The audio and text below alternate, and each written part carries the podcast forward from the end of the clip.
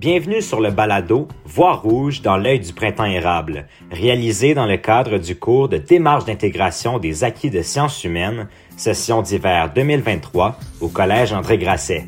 Ce balado, divisé en trois épisodes, est animé par Mathieu-Claude Giroux, Philippe Dalmot, Ludwig Dubuc et moi-même, Justin Paradis.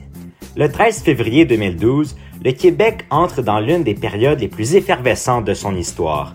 Afin de protester contre une politique de hausse des frais de scolarité proposée par le gouvernement, un mouvement étudiant de grande envergure secoue la province, le temps d'un printemps pas comme les autres.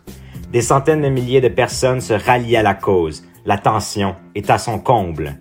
Onze ans plus tard, le printemps érable évoque toujours un souvenir palpable pour de nombreux Québécois.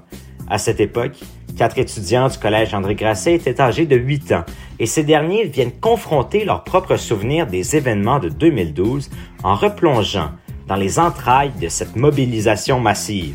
Sur fond d'histoire, politique, sociologie, économie et droit, ce balado s'intéresse à toutes les caractéristiques qui ont façonné le printemps érable et les impacts d'un tel mouvement national.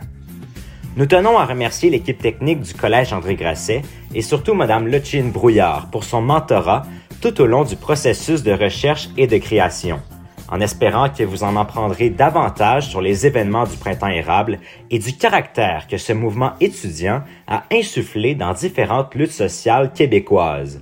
Au nom de mes collègues, il ne me reste plus qu'à vous souhaiter une bonne écoute.